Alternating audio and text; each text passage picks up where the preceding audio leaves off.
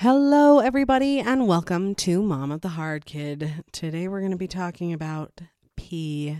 I know we're all so excited, but we're going to be talking more specifically about potty training. Potty training has been a thing in our family that has been such a surprise. If any, some of you have heard my previous podcast where I talked about how my oldest potty trained really easy and it was great. But then you sometimes come across times when it's difficult for a child.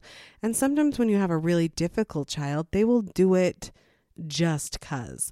I was talking to some friends the other day and they were talking about how their child has autistic traits and their child, you know, would just pee on the floor because for some reason it seems like a good idea. And there have been definite instances of re- revenge pee in our home. And and how could I put this? Uh like obstinate incontinence that have happened in our house. And I'm just I just made that up, but I am loving that. Where where somebody has used their potty issues as a force of evil. They've used it against me.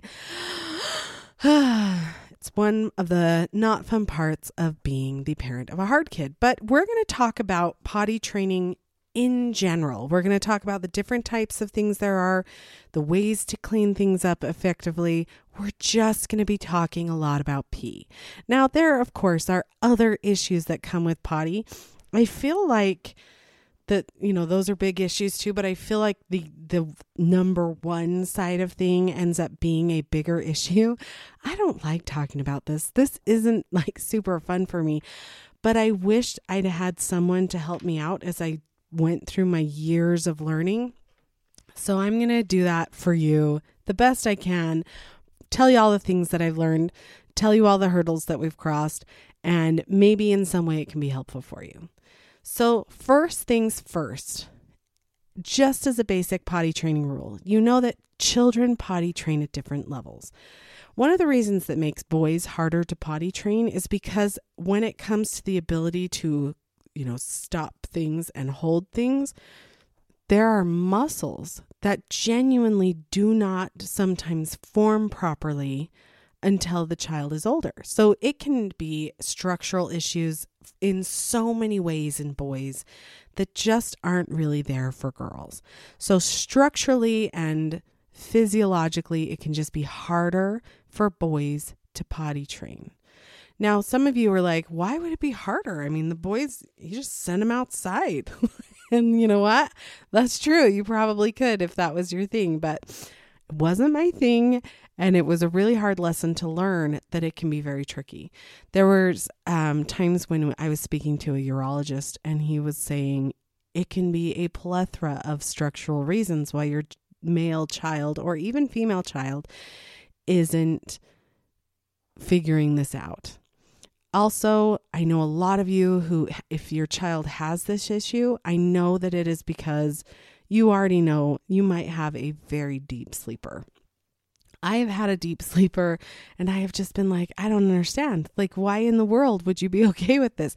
And we tried the alarms and we tried, you know, getting them up every like three hours at nighttime. We tried everything that we could think of to get this to work and it never worked. I, there's not a product out there that is out there that we haven't tried. like there's even like a program. And my husband was about to buy the program and I was like, "No." I was like, "We are in a point where we're almost done with this. We're not spending $300 on this program." So, I haven't done the program, but I feel like we've tried everything else. So, some helpful things right off. If your child is not getting it, I'm just going to say it's okay there are children who sometimes don't even learn how to get control of this issue till 14, 15, 16. Like they are very rare, and it definitely is possible that you have one of those kids. But what I want to say is it's also possible to deal with this situation in a way that doesn't make you insane. And I wish I had figured a few things out a little earlier just for regular potty training situation. But if you take these extra precautions for yourself, you can find that that this is a very manageable situation as you wait for their body to properly form or you wait for them to figure out whatever it is they figure out. The general rule is if they're over the age of 6, you talk to your pediatrician because they do have medications that can help a child to be able to make it through the night without issue. So that's really beneficial. So definitely talk to your pediatrician anytime you're past a point where you are concerned. But know that with boys, you're okay for it's not fun. Of course, you want your kid to be potty trained because diaper changing is awful. But you know what's worse than diaper changing? Potty training. it is the worst. They actually say, and this is a bad statistic that's no fun, that most children are physically abused during the potty training cycle because it is such a difficult time. So if you haven't headed into it, go into it saying, you know what, it's going to be a mess. It's going to be awful. It's going to be hard. They're not going to get it. And then if they do get it, then bonus. But if not, you'll be mentally prepared. So let's say you're in this issue, your child's not getting it you can buy the alarm. A lot of people really like the alarm. The alarm didn't work for us, but a lot of people really like the alarm. So you can buy an buy the alarm, buy the little mat. There's like a little pad that kind of does the same thing as the alarm, where if it gets wet, it reacts. Personally, I like the one that attaches to the the clothing because I feel like it's faster in response than when it has already seeped through the clothing. But Again, still wasn't very effective. However, I don't not recommend it. I still think this is a good product. We had a time when my husband spent a month and a half in the room and would wake up my child. That works for some people, but for some people, it doesn't. And you're just going to end up in a situation where you are stressed out and you are overwhelmed. So, here are my suggestions just to make the situation manageable. The first thing you can do is you can go to a fabric store and buy a vinyl sheeting that is the same size as your bed, a little bit bigger so that it hangs off the side. So, this vinyl sheet that we used went over the mattress so that we didn't have to care about the mattress because you know if your child has this issue that it is getting that out of the mattress is half of the battle. So, if it is you don't have the vinyl sheet yet and you do have the mattress, one of my recommendations is a steamer. A lot of people use a lot of, you know, cleaners and if you find a good cleaner, that's great. Use it. But I have found that a steamer works really well because it gets pretty deep into the fabric and it kills the bacteria with the steam and then you're able to have a, a non smelly mattress. And this also works for carpet. So if you have issues with carpet or rugs or things like that. Now, of course, be careful with a rug if you have a hardwood floor because if you steam something on a hardwood floor, then you're going to have a lot more problems than if you steam it on like the regular subfloor. So, be aware of that. Know that, you know, I in our case the steamer got all the way through the pad and it was it was great. The carpet pad wasn't smelly, turned out lovely. Totally recommend it for everybody to get a steamer for these situations. Some people have like a pet vacuum that will clean up pee. I, I even recommend this for animals. I think anytime you have this, a steamer will help get it out. But if you have a hardwood floor, make sure something is going underneath that. Make sure you wipe off your hardwood floors because urine will ruin your hardwood floors.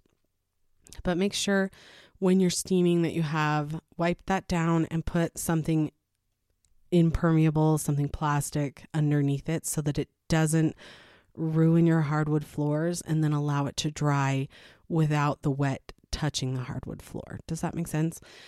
So that has been the absolute best way to get the smell out because I can assure you this is one of my least favorite smells in the entire world now. I hate it. It also helps around the toilet, you know, when you have little boys who are not exceptional at aiming that it just it just gets the smell out and it makes the world a better place. So then you do have the issue. I'm going right back to the vinyl. The vinyl moves around. So you can either stitch on to some um, of the corners a little bit of an elastic band, because you can sew on vinyl with a sewing machine and it works just fine. But you can stitch that on with an elastic band to keep it tight, which is nice. But if you don't, just know that it will move around and eventually it does crack. But one of the things that we did, we had to do because my one who had a problem was ironically a super deep sleeper as well as he was like a tossle around kind of sleeper. So the thing would always pop up and it would always move over. So finally, I just put a foam mattress pad over his mattress and then put everything on top of that because the mattress was expensive. The mattress pad wasn't expensive in comparison. I would rather buy a new mattress pad than a new mattress. So I put the mattress pad down and then I put everything over the top that I would have put over the top. So I had the mattress pad and then I had the vinyl and then I had the the pad that goes on your mattress anyway and I put that over so that it had as much protection as possible because as much as I want to save the mattress, I also don't want the smells. So I admit we got we got our bases covered here. They also have for those of you who can't do that or for those of you who are traveling, they do have potty sheets. You know how you get them for your dog and your dog is potty training? They have them for kids and and there's little sticky pads on the back. And that is the difference between doggy training pad and then these more expensive ones is just the sticky on the back. So if you can figure out a way to stick it down it can stay in a certain spot on your bed. And then if there is an issue, you can just roll that up and throw it away and get rid of a lot of the things. But this is an additional cost and that has its own issues.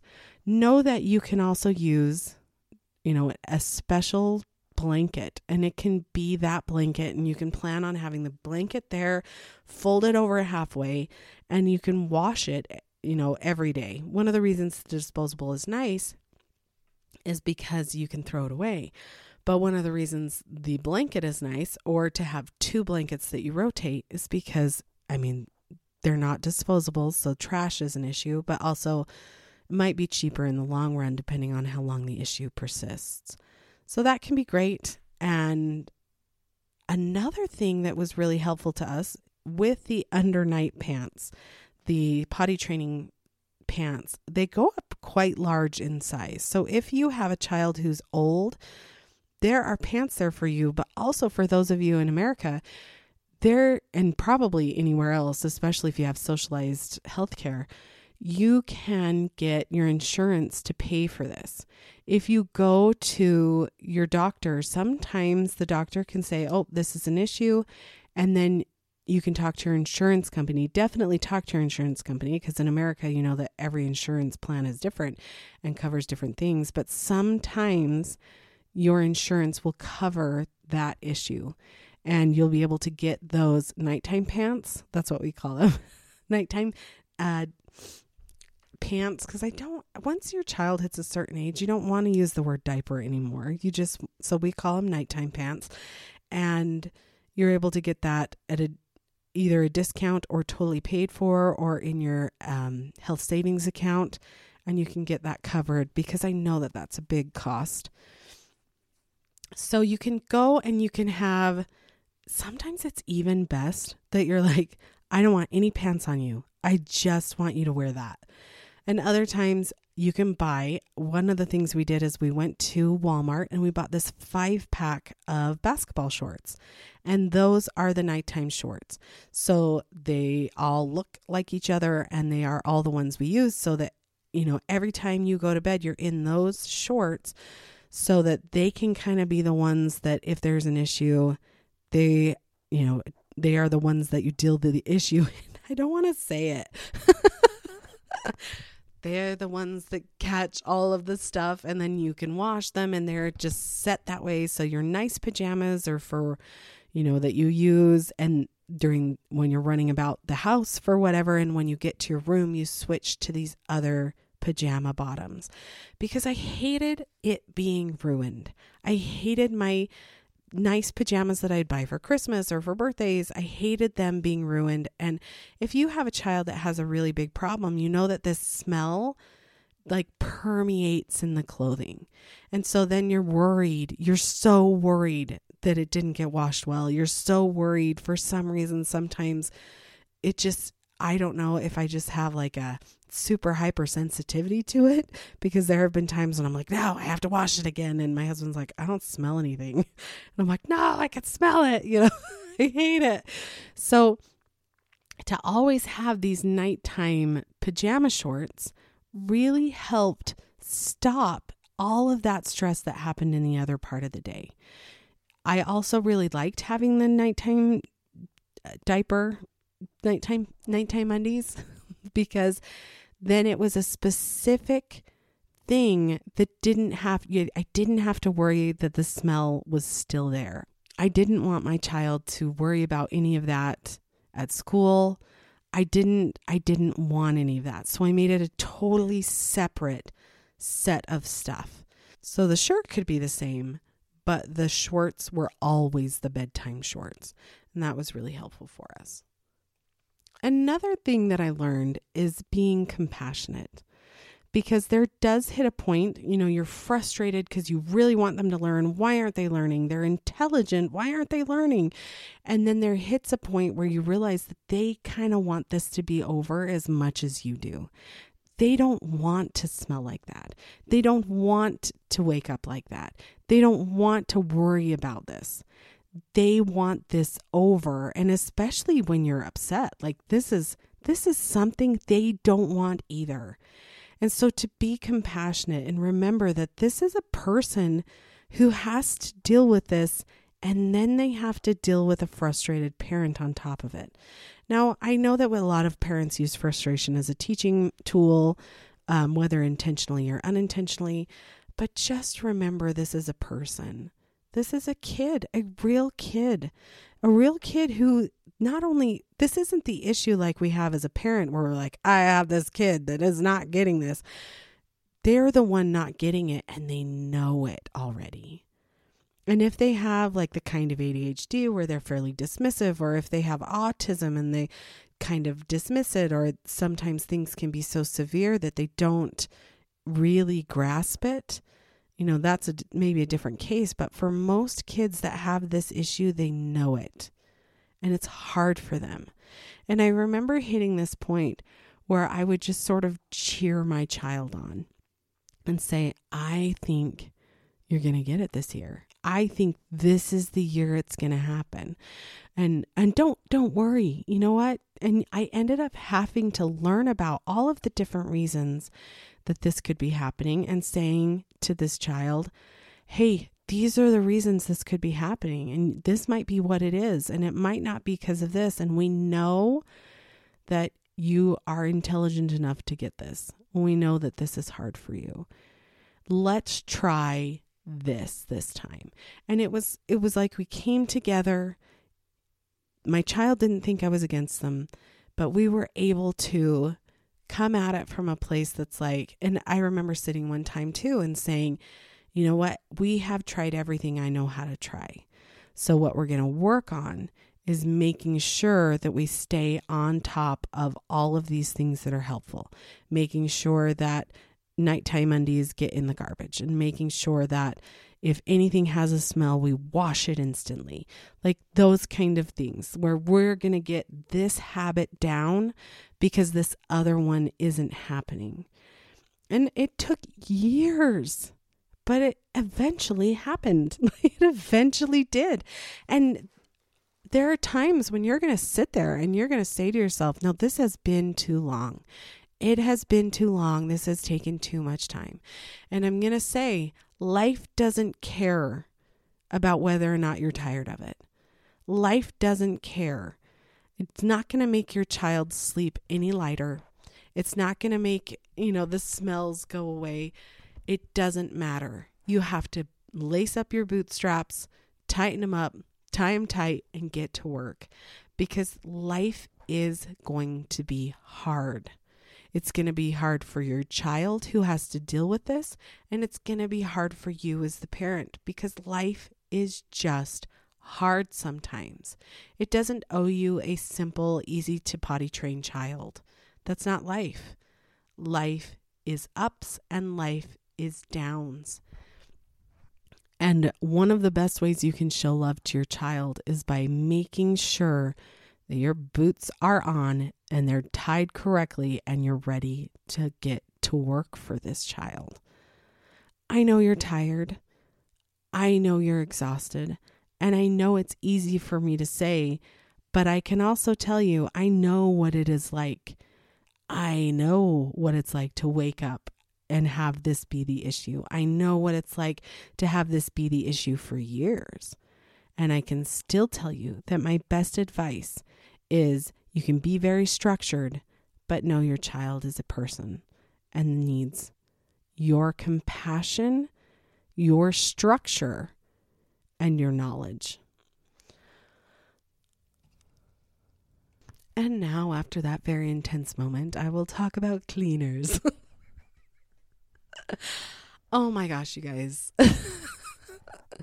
I would segue that in a better way, but I honestly don't know how. So, the best cleaners that have worked for us, I think OxiClean has been really fantastic. I also recommend staying away from any harsh, florally kind of fragrance smells or any fragrance smells because that can kind of mask the issue. And then when the fragrance smells go away, the issue is still there.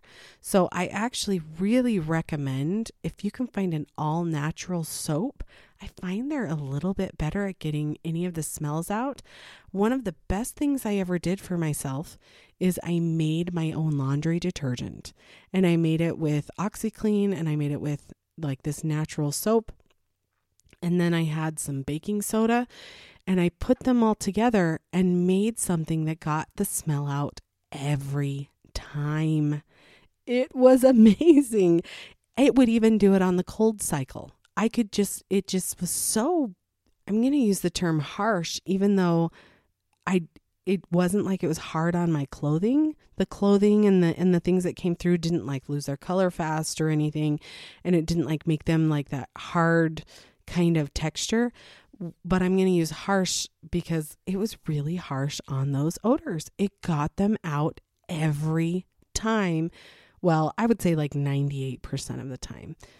So I was just really pleased and would would and still pick it even though this isn't quite the issue that we had before. I I would still pick it every time. So now I want to round the circle back and talk about when your child does these behaviors out of anger, frustration, or just sort of general dysregulation. If your child is dysregulated, they can most absolutely pee anywhere and everywhere just because their brain is not functioning well. I think I have told the story about my foster son who would try to poop on me every time he sat on me. Like kids will use this as a way to express themselves just like they would crying and screaming and it's awful. And when I I haven't really talked about the whole number 2 business, but one of the best things I can say and I think I've said it is when they do it out of anger, make sure that they are always have permission to go to the bathroom when they're throwing a fit and they're like, I have to go to the bathroom. And you know that they're just doing it so that they get out of timeout or whatever it is that they're in. And you just say, okay, you know, go ahead. You have three minutes. Or, you know, be right there at the door knocking and and saying kate it's been long enough it's time for you to get out or whatever you know you can structure it in a way just make sure that they always do. Because if a child is going to use it as a weapon against you, if you use it as a weapon against them because of your frustration and you're saying, no, you're in timeout for 10 minutes and it's not 10 minutes, you can wait till the end of 10 minutes. Instead, just say, okay, but I'm, I'm pausing the timer. Because if you use that as a weapon against them, they will most definitely use it as a weapon against you if they are anything like the reactive attachment children that I've had in my life. So that is my word of caution. But know that sometimes, and I, I especially am cautious about autistic children. Children who don't quite process like a majority of the population, their choices can seem really logical to them. And so when you're trying to figure it out, if your child is verbal and your child is capable of making conversation about this, you can ask them and say, when they're calm, say, I want to know why you did that because that seems like a really bad choice to me. It seems really difficult. And a lot of people are like, you know what, I'm going to have them clean it. I couldn't do that because it was never clean nicely. And I say that like I'm OCD, but when it comes to, you know, pee and bathroom stuff, I am, I am, I hate it. I hate it so much. But I remember one time when I'm dealing with fecal smearing, which is when you take number two and they and they paint around with it and it's disgusting.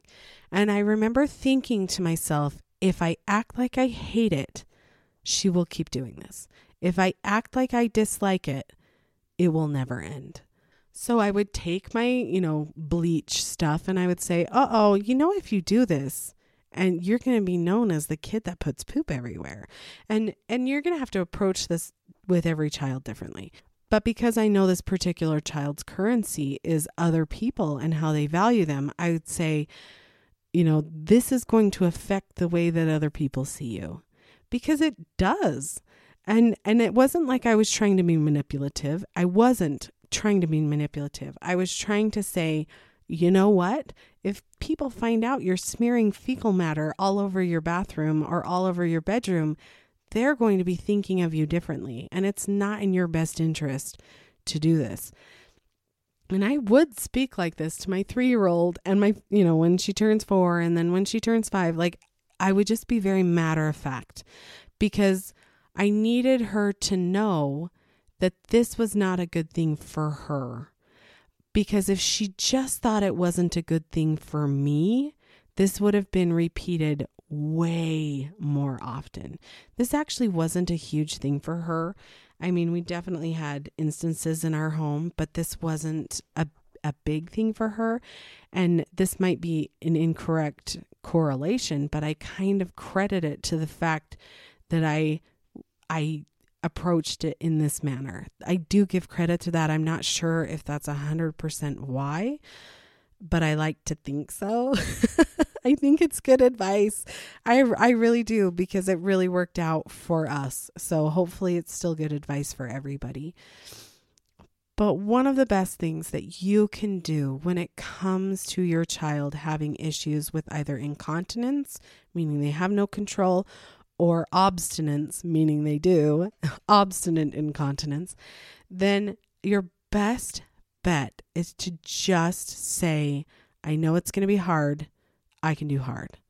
I know it's going to be ridiculous. I can do ridiculous. And give yourself the credit for the strength that you do have inside. I know you're exhausted. I know this issue is so long and in, so infuriating, but you do have it inside you to fight this battle. You do have it inside you to fight this battle in a way that your child still feels like an important person on this planet and that you can still get work done. Because the truth is, a lot of these behaviors are going to happen whether you lose your mind or not. And losing your mind only puts you farther behind. It puts your child farther behind. It creates this whole layer of complex emotions that is not beneficial to you. It is not beneficial to them. And it's not beneficial to the situation. It just makes everything worse. So if you can frame your mindset in the beginning to say, okay, I see we have a problem here. I see what the problem is. I'm not going to do my part to make it worse. I'm just going to get ready for battle and know that the days are going to be long, the nights are going to be hard, but I got this. And if you need to cry on the floor sometimes, goodness knows I'm a big fan of crying on the floor and getting up and getting back ready to fight. Thank you guys for joining. I really hope that when it comes to especially this issue that it doesn't take you down and that it becomes manageable issue because I mean at the very least one day they're going to turn 18 and it's going to be their own problem. But chances are when they get a certain age they'll be able to take a lot of this on for themselves. a lot of this to help themselves. And you can do it. You can both do it. You can all do it. And I wish you all the best in the world. Thanks again.